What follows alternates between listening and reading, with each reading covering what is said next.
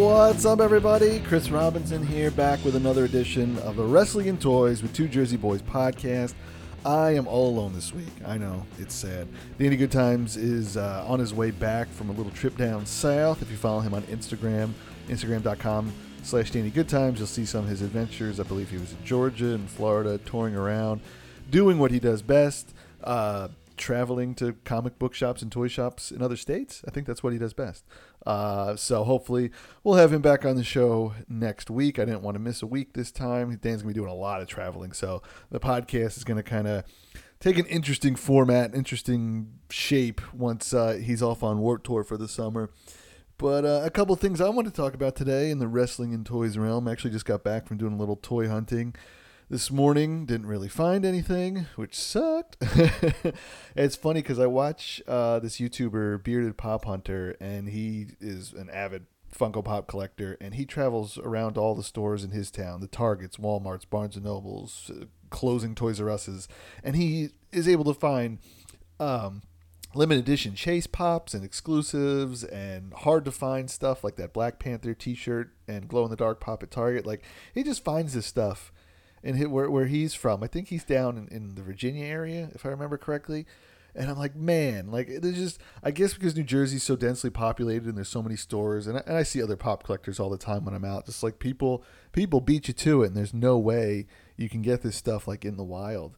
But uh, I've gotten some good picks up pickups recently. If you see my videos on YouTube, um, and I just got the uh, the uh, that wrestling club box in the mail. That was pretty pretty solid box. Did an unboxing of that with my son Kyle. Check that out on my YouTube channel, youtube.com slash Chris Robinson NJ. And uh, what else? And we did another video together that I got to put together. I got to edit it for uh, the Lego Brickheads for Marty and the Doc from Back to the Future. Those are pretty awesome uh, Lego figures. It's kind of Lego's answer to Funko Pops, and I haven't really collected them, but I'm such a huge Back to the Future fan, I had to pick these up, and uh, they came out pretty cool. So look for that on my YouTube channel real soon. Oh, and the um, that wrestling club box from last month came with a Sabu T-shirt. If you saw the unboxing video that Dan and I did, and so I wore that yesterday while uh, Kyle and I were filming the video for this month. And I sit down to dinner last night, and my wife's like, "What is on your shirt?" I was like, "Oh, it's a Sabu shirt." She's like, it looks like an a, an Arab guy with the t- phrases homicidal, genocidal, suicidal on it. I was like, yeah, and she's like, you can't wear that out in public. People aren't going to know what that is. I'm like, it's a wrestler. It's got barbed wire around it. She's like, no one knows who that is. She's like, you cannot wear that shirt, especially with Kyle out in public. And I like started to argue with her, and I was like, no, you know what? She's probably right. This is like 15 years ago when ECW was still like a well-known thing, and Sabu was like a bigger name in in the wrestling business. Like nobody would bat an eye, but with today's like you know political and global climate, like yeah, maybe wearing this Sabu shirt. If he was holding like a chair or something, or there was some sort of like wrestling ring or something to to signify it was a wrestling shirt, but like nope, it's just Sabu with the phrase his catchphrases. You know his uh homicidal, genocidal, suicidal around. I'm like, yeah, she's right. It's probably not the best idea in the world. So that shirt will be reserved for uh, future unboxing videos or just going straight to wrestling shows. Um, what else I want to talk about? Oh, I know what I want to talk about. How can you have a wrestling podcast and not talk about that horrible segment on Raw this week? This is one of those segments, and my wife was actually on the couch uh, playing on her phone, and we were gonna watch some some shows together. But uh, she was like, "I was give me a minute." So I was watching wrestling, and this Bobby Lashley Sami Zayn segment came on, and oh man, this is the kind of shit. All right, first of all, everybody says, "Oh, you're embarrassed to be a wrestling fan." Yeah, pretty much after that segment. But secondly, it just goes to remind me what I've been saying for a while now that there is a 70 plus year old man in charge of WWE, and everything that goes on your screen comes from a 70 plus year old man and what his idea of humor entertainment is for the world, for people of all demographics. And you know what? 95% of the time, I'd say he's wrong, especially when it comes to comedy. This segment was an abortion from top to bottom. From the fact that they brought out three guys in drag and thought that was funny in 2018, no, Vince, it's not. Uh, to Bobby Lashley's horrific acting, come on. He's not a, a, character. He's not a good character. He is a big dude. He is a Brock Lesnar type. He should have a manager do the talking for him. Do not let Bobby Lashley speak. Why do you think we make fun of him so much on this show and call him baby voice Bobby Lashley? Because he's this big, broad shouldered, ripped dude, and he's got this tiny little voice, and he's not intimidating at all. Like, at all. And poor Sami Zayn Poor Sami Zayn, who just came off this great a- angle going into WrestleMania with him and Kevin Owens, and he gets to Raw, and they're like, all right, we're going to split you guys up. You're going to go into an angle with Bobby Lashley and his drag queen sisters. Kevin, you're going to go over here and fight Roman Reigns. All right, ready? Go. And Sami must have been like, Buh? like, what did I do? Why, why, why, that, why have I been dealt this hand? This segment was just, a, it, it was terrible. There's, there's, no, there's no other way to put it. It should never have been on television in any way shape, or form. Like I don't understand like like why Sami Zayn would would call Bobby Lashley a liar over his family history. Like just nothing about this made sense. And I just can't wait till Vince finally passes the torch to somebody else. I don't care who it is. I don't care if it's Stephanie Triple H. I don't care if it's Shane. I don't care who takes over. I want Vince to dedicate all of his time, effort, and energy to this XFL, which is going to fail for a second time, and just leave the wrestling and the wrestling writing and all and the entertainment to the people who know what they're doing, the people under the age of 70 who have some semblance of what a younger crowd wants. And I'm no young spring chicken over here. I'm 36 years old, you know, but like I guarantee you not even little kids found that funny. It was so stupid and so embarrassing. Uh, it just uh, it, it, it really it, I turned the channel after that segment was over. Like you, it's like a car crash. You can't look away. But I changed the channel. I didn't turn back, and I probably won't watch Raw again until like right before Money in the Bank because you just need like it's one of those segments that like I've segments like that I've taken like a month off from watching afterwards because it's just so bad and leaves such a sour taste in your mouth about Raw and about WWE in general. And it just justifies when Dan comes on this podcast and says how much he doesn't like WWE and why he doesn't watch. Why would you watch that? Like I feel like we were like sucker punched as viewers who who still watch the WWE product and, and hope for some semblance of entertainment from it and it's just a straight kick to the dick. like, oh, you like you like watching wrestling? How about this? Like, oh, my dick. Uh, but uh, I did watch SmackDown. I don't know why. I guess I'm a glutton for punishment. Let me watch SmackDown. There's no way it could be worse, right? Uh, I watched most of SmackDown. I didn't watch the end. I was watching uh, a show my wife and I enjoy called Splitting Up Together. But I watched all the way up through Gallows and Anderson becoming number one contenders for the tag titles, which was shocking and awesome because I, I really like those guys and I think they've had a pretty weak run in WWE since they came to the company, um, albeit for a short run with the Raw tag belts that was a hiccup.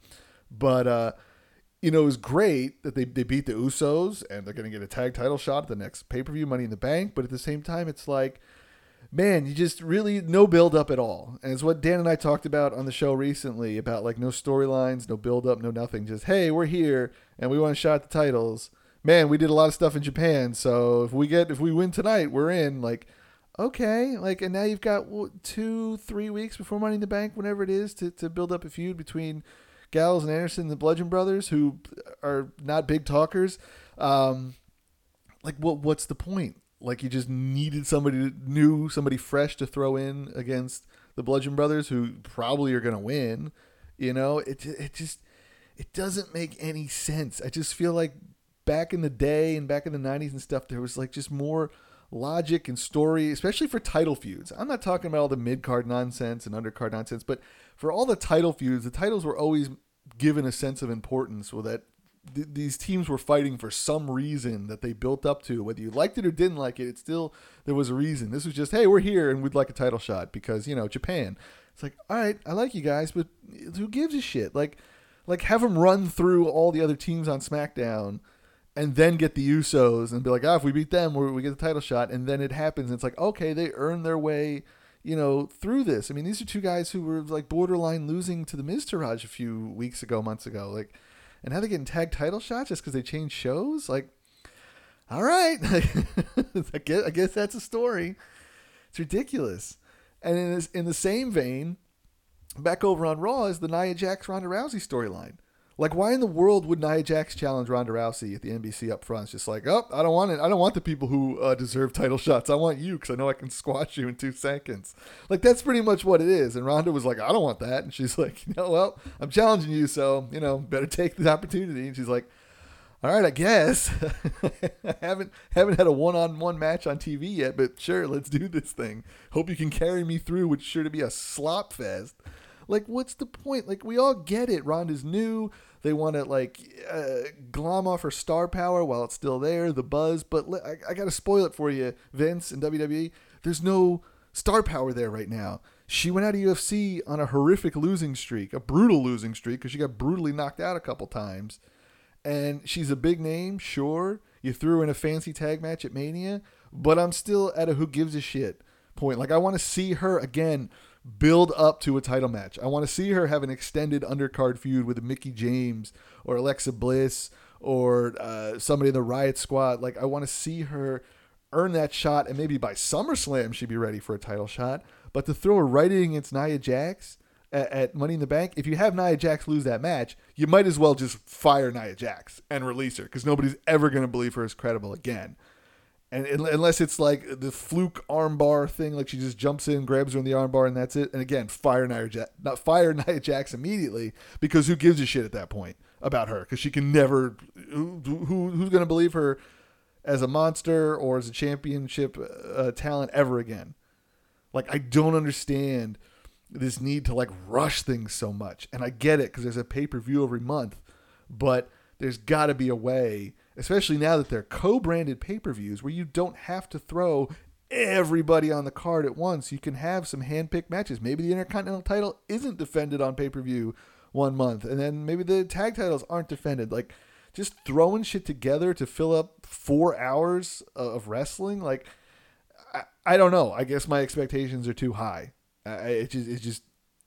I guess I'm still stuck in this like older mentality of of like being entertained and, and, and and having logic used and, and having people built up over time and not just having them come in and get title shots because of who they are because what they've done in the past. Like that seems to be what WWE expects uh, from the fans now. Like you remember what they did in the past right? Cool that's why we're giving them a title shot or a main event spot. It's like uh all right I guess I'll watch it because I like wrestling but eh, like it's not the kind of shit you're gonna run out and tell people about if somebody like hasn't watched in a while. Like like Dan's a perfect example because like he doesn't watch regularly. So if there's something that's happening that's exciting, he will watch. And if I go to him like, oh man, you got to watch this match, you got to watch this angle, you this, he'll come back. There's nothing right now to do do that for.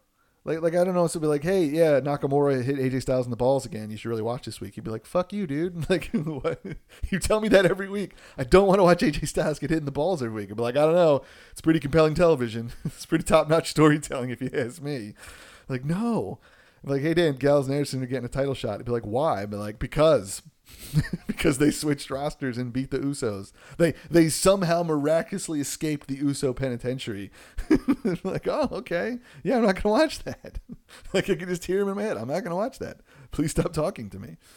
Uh, he'd be more excited for a Koko B. Ware comeback. I'm sure of it. hey Dan, Koko B. Ware's coming back. Oh, does he have an Intercontinental title shot? Of course he has an Intercontinental title shot because of what he did in the past, uh, which was not much. I don't, I don't know. But uh, yeah, so that's that, that. It's just a weird time to be a WWE fan right now. You got Finn Balor losing to Braun Strowman, and like they've really just dropped the ball with Balor. I don't understand how you push a guy to the Universal title shot right out of NXT. All this momentum, this cool, unique demon character, and now here we are, uh, what, a year and a half, two years later, whatever it is, and he's just a jobber. Like Finn Balor's a jobber that they occasionally throw into big time matches like Money in the Bank because he was Universal Champion for less than 24 hours. Like, remember that? Remember we did in the past? Yeah, he deserves this. Oh, he's not going to win it or win anything ever again. And we got rid of his two buddies in the cool club that he was forming, even though that was probably going to start to get over if we pushed it. But nah, fuck that. Those guys are fighting Kane cosplayers with Thor hammers over on SmackDown. Finn, he's losing to Braun Strowman. Braun Strowman, we won't give that guy a title shot. No way, no how. He's starting to get over on his own with the whole get these hands and picking kids out of the audience and letting people tug on his beard, whatever the fuck he does. Yeah, but we're never going to give him a title shot. Like, I, I just don't understand – how it works. And they used to be, they'd say like, "Oh, we listen to the fans, listen to the fan reaction, and see what happens." They do not listen to the fan reaction. Vince does not listen to fan reactions. I don't even think he listens to merchandise sales anymore. He really just does what he wants. He does what he wants based on what's worked for him and the company since the 80s. And if you want some new variation on that, well, go fuck yourself or go watch indie wrestling. Uh, so that's my rant on that. NXT's pretty cool. NXT's okay. I feel like NXT's in a rebuild kind of mode right now. They're kind of finding their footing with some new feuds and some new uh, champions and stuff. I've been watching that regularly. Not not a lot's jumped off the page for me at NXT recently, except for Ric- Ric- I keep wanting to call him Ricochet, the Razor Ramon uh, tribute character. please, if you're out there, Ricochet, become Ricochet, a Razor Ramon tribute character. I would love that.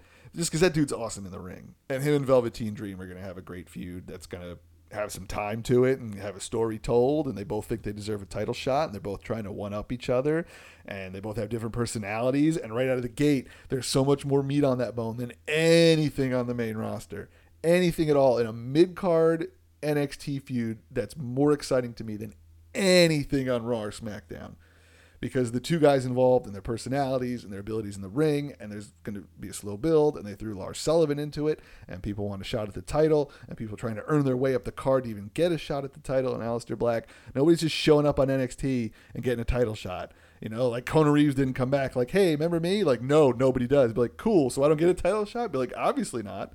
Same with EC3. Remember me? Remember what he did in TNA? Be like, that didn't exist. So, no, you're starting at the bottom. Like that's that makes sense to me. These guys got to build themselves up and get to the point where they earn a shot at Aleister Black in the NXT title over a period of a year at least. That that's what makes sense. So, and that that's why when I then I talk about you know the future of WWE in terms of like taking over and who's going to take over from Vince, like it's got to be Triple H.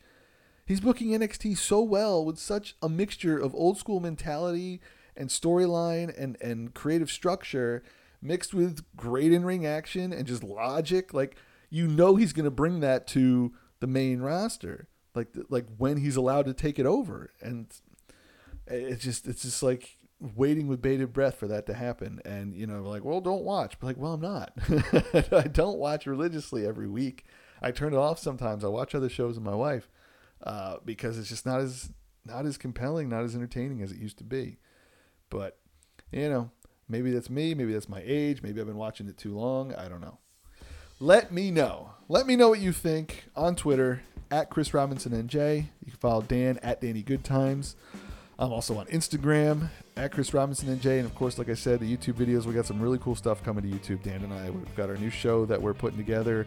We're going to be filming the first episode in a couple weeks, and I really think you guys are going to enjoy it. So make sure you subscribe to my YouTube channel youtube.com slash Chris Robinson NJ. And the podcast is everywhere iTunes, SoundCloud, Stitcher, Google Play Music. If you really dig the podcast, uh, give us a rating and a review on iTunes. We'd really appreciate it as we try to build this thing and, and, and you know get some more ears on it. Uh, yeah, and uh, enjoy the rest of your week. Watch lots of wrestling. And oh, also, Dan and I, June 8th, uh, we'll be at the Wrestle Pro show in Rahway, New Jersey. Uh, Dan got tickets, so we'll be there. So if you see us, uh, say hi. we'll, we'll say hi right back to you. And uh, yeah, that's it for me. Bye bye.